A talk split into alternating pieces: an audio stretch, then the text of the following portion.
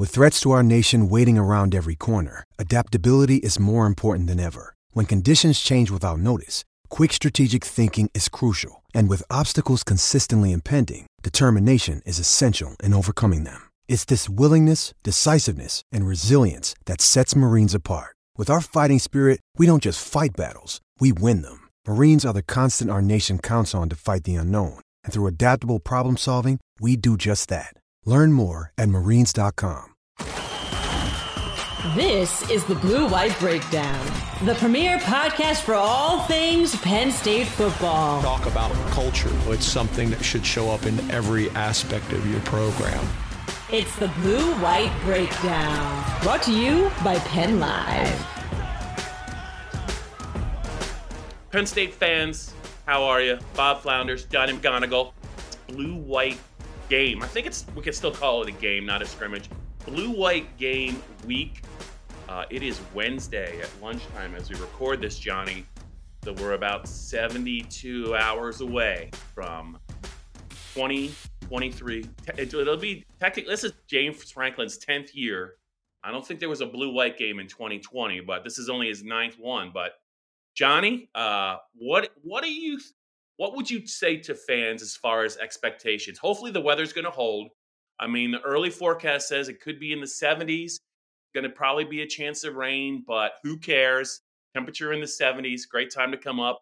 There's a lot of excitement about this team. You might see some really talented players play. I'm not sure how long they're going to play, but what would you say to the fan base right now as we get ready for this blue blue white game as far as expectations?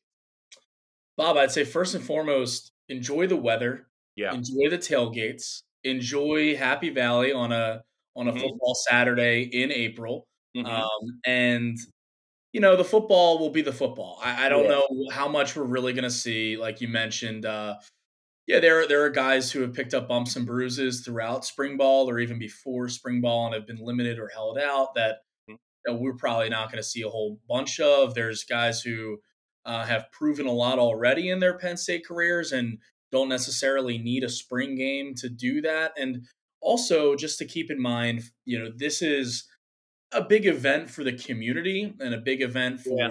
a lot of the outside stuff. But for Penn State, right, this is their 15th of 15 spring practices, just one of 15. That's the way I'm sure that, uh, you know, players, I'm sure will get amped up a, a bit more getting into Beaver Stadium and getting in front of a crowd. But um, it's not like there's any need to rush a player onto the field for the blue white game. So uh, always keep keep perspective going into these things. And you know, if a player, uh, you know, if a quarterback goes ten for twelve for 190 yards, like that yeah. doesn't necessarily mean Jaxon Smolik is not starting in no. on September second. Yeah, I got you. Right, but you always want to see you want to see positive uh, yep. steps for for any player that is playing in the spring game, regardless of where they're at in their careers, whether they're an early enrollee, whether they're a, a third year guy trying to make a name for himself and get on the field. So, uh, looking forward to which guys end up playing first and foremost, and which guys end up uh, standing out.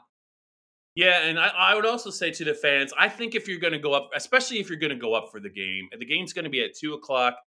I believe there. I believe it's going to be on the on the, the Big Ten Network. It, it's not officially official yet, but I saw some stuff on social media. At some point, if you want to see the game, you're going to be able to see the game.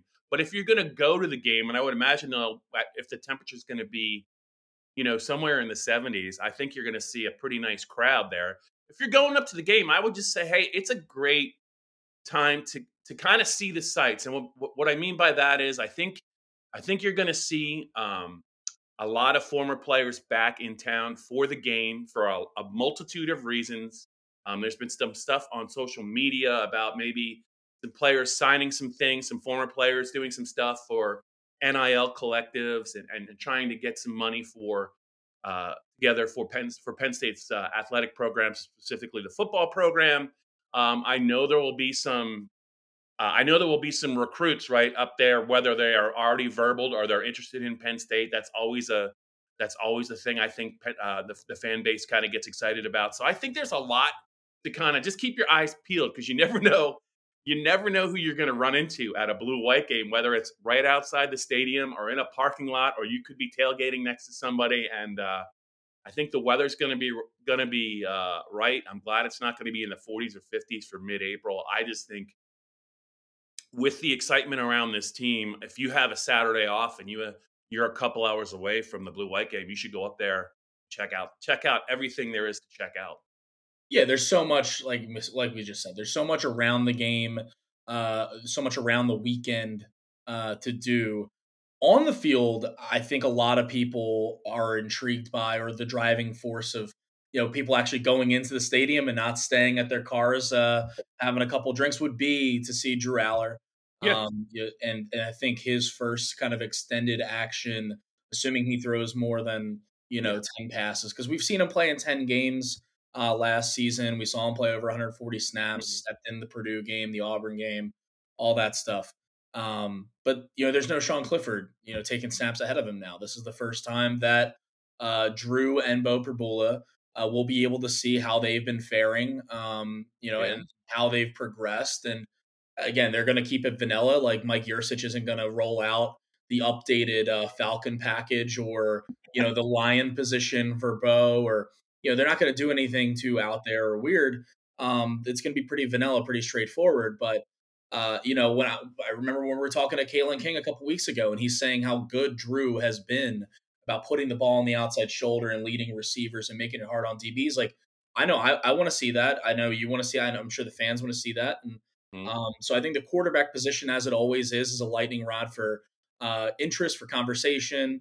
Um, and surely, you know, no one will overreact to whatever happens in the blue white game, Bob. Right? You know, uh, always so everyone's always so level headed about uh, spring games. Um, but you do you do want to see positive. You, you do want to see you know steps taken, and um, and I'm sure the teammates want to see as well. Drew step up and be uh, you know continue to to grow into his voice and grow into his role, and um, so the, the quarterback position is always uh, the most interesting position on the team. But there's there's a handful of other positions that I know uh, you and I are both looking forward to seeing unfold as well. Yeah, and we, that that's that's a great uh, setup, Jada. Let's let's get into that. Just listening to James Franklin uh, talk on Tuesday night, uh, you know, uh, the final really media availability before the blue white game. He he talked every Tuesday. He kicked off uh, spring practice with a, a pretty lengthy uh, news conference. Um, to me, it's a little interesting that some of the things some of the things he was a little concerned about at the start of spring, uh, it kind of feels like he's still a little concerned about a couple of those things. I think a, at least one of them you can explain away, but let's just talk about two areas that James has hit on pretty consistently about hey, um, you know, we still have some things to find out um, about these positions. One uh, one which I think can be a little bit explained away is the defensive tackle room. Uh, they're replacing PJ Mustipher, Johnny. We know that, and he did say at the start of spring that uh, at least one or two of those guys might have been a little dinged up and maybe a little limited this spring. I believe one name he mentioned at the start was Coziah Izzard, but I, you just wonder how many guys really got you know extended extended um, work this spring at defensive tackle. He did rave about Zane Durant, who does look great. That to me is not as concerning as the one that's a little more than a little concerning to me is is the wide receiver room once you get past two players. You know, really it's Keandre Lambert Smith and it's Harrison Wallace, Trey Wallace. Um, they have clearly separated themselves according to uh, themselves from a pretty large pack of scholarship wide receivers but the fact that James is still talking about no one emerging yet here in as we get into mid-April, you could you could you could try and spin it and say, well, he's trying to encourage uh, the younger receivers and some veterans and say, look, keep competing, keep competing. But James is a James has always kind of been kind of a, a straight shooter at this time in spring practice. And I'm just beginning. Usually he throws out one name or two. He has not mentioned anyone else. Um, you know, uh, Wallace mentioned Omari Evans a little bit uh, on Tuesday night, and they do they do I think have very high hopes for Dante Cephas from Kent State, the uh, transfer portal addition that is expected to join the program, proven receiver in the summer, but you know you got to have more than three receivers. You got to have more than four receivers. It's just, it's just it's just the way that it is. I think it's been a priority and it's been a problem, John, uh, Johnny, almost from the time they got back from the Rose Bowl when he pulled the trigger, put Marques Hagans in as the new receivers coach. They had a lot of guys I think they wanted to add via the transfer portal. I don't think it worked out the way maybe the original plan uh, was supposed to be. But Johnny, those are the two groups I think that uh, if you're a Penn State fan, maybe a, l- a little bit of a concern there. Yeah, for sure. I mean, it's been the primary concern I think throughout all of spring, and as we mentioned before, it's going to be a concern going into Week One against West Virginia because yeah. uh, you know, when you have a guy coming in like Dante Cephas from Kent State, everyone knows the the pedigree and production he had uh, in the MAC. Whether or not that translates, uh, we'll have to see. Uh, he certainly has the skills and all that. But first of all, he's got to get to campus. He's got to get acclimated in the offense, gain a rapport mm-hmm. uh, with the quarterbacks, and, and, go from there. Uh, it is a positive that I think Keandre Lambert Smith and Harrison Wallace have separated themselves because uh, going into spring, I mean, they were relative question marks as well. I mean, Keandre has mm-hmm. has quite a bit of production out of like the third or fourth receiver role yeah. uh, in this offense, and now without Parker Washington, without Mitchell Tinsley, um, you know, you would want him to step up. And James was very forthright about that throughout spring camp, saying that because uh, I remember asking him like, what what's the next step you want to see from Keandre specifically? He said he needs yeah. to be a number one receiver. He needs to be a true yeah. number one. And um, you know, so that that those are good positive signs, you know, for Keandre and then for Harrison as well, uh, who had shown flashes last season of what he could do, but um, he, he, didn't really have the opportunity until the end of the year when Parker was hurt uh, and he started playing a bit more you'd like to see a Malik McClain transferring from Florida State, you know, hit the ground running, and it doesn't seem like that's necessarily yeah. been the case. You know, one of the the freshmen, Amari uh, Evans, or you know, Kaden Saunders, even uh, Malick Meiga, who has been a name that when you ask the players, when you ask the wide receivers, you know, who do you, or even the um, or even the corners, like you know, which wide receiver you know could emerge here. Uh, he's always an answer because of his speed and his athleticism and everything that he's brought to the special teams unit over the last couple seasons. But um, you know whether or not he takes a step like this could be an opportunity and we always say we like i, I joked about overreacting uh, a few minutes ago about the blue white game but you know if a Kaden Saunders or a Malick Meiga, you know someone like that comes out and really impresses and makes a, a few good plays i mean that can that those kind of plays and those kind of moments can serve as a springboard uh, for these guys going into the summer workouts and then into training camp when really jobs are won and secured and lost is training camp ahead of the football season. So, um, yeah, I, the wide receiver position is going to be a question mark. We're still going to be asking about this. We're going to have some similar questions yeah. about the group in August. Um, but this is just another opportunity, and really the um, you know the biggest opportunity for us to see where that group stands right now under Marques Hagans, first year wide receivers coach. Yeah, and I'm glad you mentioned Marques Hagans because that could be another reason why, you know, it would not surprise me, Johnny, if in his first spring at Penn State, he's really wanted, he wants to take a really long look at everything that he's got. And he's probably in no hurry to maybe, uh, you know, declare anything. I, I just think that, you know, as, as a new guy on the block, even though he accomplished so much at Virginia uh, as, as that position coach, I wouldn't be in any rush to, to make any big pronouncements in mid uh, mid April either if I wasn't sure. And maybe that's another reason why maybe you're not seeing anyone making any pronouncements about the number three and number four receivers. We'll have to wait and see, but that could also be the case.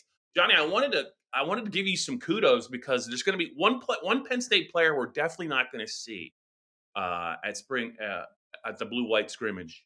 Um, is a recent addition, and I think you you actually referenced him last week before the news uh, became official. But Penn State has been able to address the running back room behind the two elite young one-two punch of uh, Nick Singleton and Kaytron Allen. It was you know Keyvone Lee transfer portal right.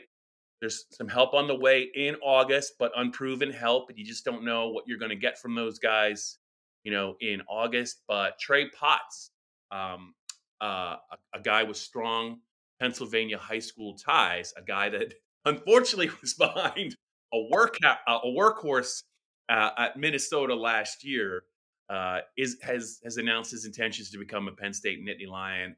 I think it's a pretty key uh, under the radar get for James Franklin. He's getting lauded and and and rightfully so for what he's doing on the recruiting trail when it comes to high school players, Johnny. But when you look at the running back room, I, I, you know, as good as they are at the very top of the depth chart, I, I think that probably Coach Franklin was a little nervous about the depth, and to add somebody like this, I think really, really is a key get for this team going into the season. Yeah, Bob. Thanks for the pat on the back. Uh, I remember, yeah, it was last. week. I was like, "How did Johnny know?" Well, I mean, I'll, I'll, I'll hand up here. I mean, it was uh, it was telegraphed a little bit by. I, there was a report out there that he had visited. He had visited a couple weeks prior, um, right. and just knowing the need and knowing the situation. Mm-hmm. Uh, now he's the type of player that could have gone to a smaller program and been the the guy, you know, because he had really shown um, really good steps, really good positive, like just yeah.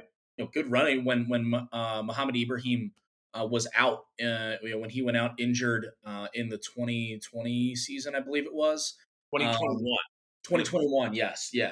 Mm-hmm. He ended up rushing for over 500 yards, six touchdowns, and then picked up an injury himself, and then you know came back last season, and you know was he was pretty limited uh, after September last year in terms of the reps that they gave him at Minnesota, prompting him to enter the portal. And he's just he's the kind of addition that Penn State needed, uh, I think, in that running back room, and we had uh, really harped on that throughout spring ball yeah. and even after the season because um, you know think about it last year when they entered spring ball they had Caziah Holmes and Devyn Ford and uh, Keyvone Lee and they don't have any of those three now um, you know after they all leave because essentially it's the Nick Singleton and Kaytron Allen show you know Trey Potts uh, coming in he's a Williamsport guy was a star in high school there and uh, I just remember going, you know, before the Minnesota Penn State whiteout this past fall, uh, walking towards the media entrance and going the other way from me was like 13, 14 people in, in Minnesota jerseys and customized Potts on the back. And I tried to get out my phone to take a picture of it and it, I just couldn't get to it. Um, wish I had that proof, but you know, just a little bit of foreshadowing, I guess, that they're going to have to get Penn State jerseys now. Um, and so I'm sure it's really cool for him to be able to uh, to come home to Penn State, a school that you know, uh, uh, you know he watched as a kid, and uh, really good opportunity though for him, and good opportunity for Ja'Juan Seider to get a veteran tailback in that room. That uh, should something happen to Singleton or Allen, they they would really need uh, his veteran presence, given the the young guys coming in, the 2023 signees, and uh, London Montgomery, who's coming off a torn ACL, and then Cameron Wallace, who was a late add to the class. Yeah. Um, let's move it along here uh, on the blue white breakdown, Johnny, and talk about maybe some guys, uh, some younger guys, whether it's January enrollees or you know second year players that you want to see, you didn't get to see quite enough of maybe last year, but you feel really good about them. Let's talk about some players uh, that maybe we are both hoping to see. Like as we talk about this, you know, Penn State Penn State's coaching staff can do what they're going to do. If, if a player is is dealing with a minor injury at all, um, they're not. They're certainly not going to. They're going to try and they're not. They're not going to tell us. And and while we would really like to see these players, they're to be. They're to take not take any chances in the middle of April. So we're these are players that if they're healthy, we are looking forward to see. Johnny, I will start. Uh, I was going to start with somebody else, but you just did a story on him. Uh, so I know I'm going to tee you up on that one. Um, but a, a, couple of players uh, that I'm looking forward to see, even though, you know, the quarterback off limits, right? Uh, Dani Dennis Sutton in his second year at 262 pounds. I think he's giving offensive tackles hell all spring in, in practice sessions. I think he has become, you know, if there was a gap going into spring between the top two guys, Chop Robinson and Adisa Isaac, who are, you know, already NFL talents, I'm pretty sure that Dani has closed that gap very quickly. Olu Fashanu praised him for his practice and weightlifting, uh, you know, work habits and the fact that he's he's really really determined to, become uh, a better player. James Franklin said last night, those poor January enrollee tight ends just have not even come close, really, to blocking him in practice. Not a big surprise. I'm anxious to see him. And one other guy I'll mention uh, that I want to see because I, I, I just gonna I want to see how he fits in because I think they really like him, but they're also really they're also really pretty deep at corner and safety. Elliot Washington is a guy that I think is really going to help Penn State. I'm not so sure it'll be this year, but I mean, you know, Penn State has shown Johnny that we, they don't care how deep the room is. If they think a player is is really close to helping that team, they're going to get him. They're going to get him in as many games as possible. He's a guy I think that they really like. But Dani for me is a guy that, even though you can't hit the quarterback, I just think this year, um, it, he's the guy that I really think can can turn this defense from a from a very very good defense into an elite defense. For sure, no, absolutely. And sticking with defense, and younger guys. The mm-hmm. person you you left for me on, a platter, yep. I'll take uh, in early enrollee linebacker Tony Rojas. Uh, football is life. Uh, he is um, he is making he is making waves. He has made a big splash uh, in spring ball as an early enrollee. Uh, you know, coming in, he had all the pedigree that, that you yep. want out of a out of a true freshman linebacker uh, a guy that you would hope to see get on the field early, like Abdul Carter did last year. You have four stars and and you know Gatorade Player of the Year in Virginia. Um, but he put on what James Franklin said was 29 pounds. And talking to Kalen King and talking to some other players, and uh, it doesn't seem like that weight has phased him. It's been good weight. And uh, Stacy Collins, who's you know the special teams coordinator for Penn State, but also works with uh, yeah. the outside linebackers uh, just called him a natural talent. And, you know, he said he processes well for a young kid, someone who should still be in high school, but, you know, his, his spatial awareness and short area quickness, um, it's just not what you normally see out of a true freshman. And so uh, it'll be interesting if, you know, the, the, the patrons of Beaver Stadium uh, get to see that. Uh, if we get to see that from the press box and see if he makes a, a big play or two at linebacker um, in, in a in a position room, by the way, that obviously is super talented when you look at Abdul and Curtis Jacobs, and I like what Kobe King um, mm-hmm. can do it in the middle. Uh, but beyond that, I mean, there's there's some depth. I don't want, I don't even want to say concerns, maybe opportunity. Yeah. You know, Keon Wiley's there. Um, Jonathan Sutherland is not there. Uh, so th- I think this is a real opportunity to finish the spring on a high uh, for Tony Rojas and uh, a couple of others too. I know that you mentioned quarterbacks being off limits. I'm not going to go with Drew Allar. I'm going to actually go with Beau Pribula and just yeah. mention that because uh, you know he he is entering an offseason, entering a summer and then a, a training camp where uh, he's going to have an increased role. He's going to have an increased role on this team. Uh, I know that it's a it's a quarterback battle in name right now. We all kind of know who the guy is going to be at mm-hmm. quarterback, but regardless, um, Beau Pribula, if he goes from fourth stringer, you know, scout team last year to backup quarterback um, in the fall, and then you're an injury or you know an unfortunate situation away from being on the field uh, for Penn State. I mean, he you would like to see uh, you know him play well. We we didn't see him at all last year. He didn't play um, because he was stuck behind you know Clifford, Allar, and uh, Veilleux. Um, so we'll see what he's able to do. Um, and then yeah, another one too is you you you mentioned a corner. You mentioned a young corner. I'm going to mention an older corner. Yeah. And go with Storm Duck because you know from an off the field standpoint in the in the room leadership like Penn State has loved what he's already brought uh, coming over from North Carolina, but he was also an All ACC player uh, for the Tar Heels last year, and uh, you know Kalen King is the number one guy in that room, but Storm Duck uh, yeah. is going to push him, and uh, if, if you know at the very least be the number two or even the number three because we know Johnny Dixon's going to push him as well. Um, but I'm really looking forward to seeing what kind of player Penn State has uh, in him, and we know that the defense uh, has been given the offense, you know, all it could handle uh, this spring, and uh, you know, for however many reps that they're out there, because they're older guys who again probably don't need to yeah. prove it as much in a spring game. But know, Storm Duck opposite Kalen King, uh, excited to see that. Yep. Um, let's wrap. I want to before we wrap it up. Uh, I wanted to just talk a little bit about um, Penn State's young offensive linemen. Um, three January enrollees, and I don't know. I don't know what we'll see from them. I don't know how far. Uh, I don't know how far along they are, even though they are all considered, you know, blue chip talents. Starting with J'ven Williams, um, Alex Birchmeier, Anthony Donkoh. Uh, those are the three the three January enrollees that certainly look like they're very close to being uh, Big Ten players in their first year. They enrolled in January. Um, I want to see them, but I, I have to say, um, I want to see if he's healthy. I want to see Vega Ioane. Now, James calls him Venga Ioane. I don't know if there's an N pronunciation in there. Maybe you know this, but he keeps saying he's 360, and I, I watch him coming off the practice field, and he it does not look. He is not roly poly. He's just a, a large human being, Johnny, and I think he worked a little bit at center. I think you know, obviously, guard is another place where he can excel at.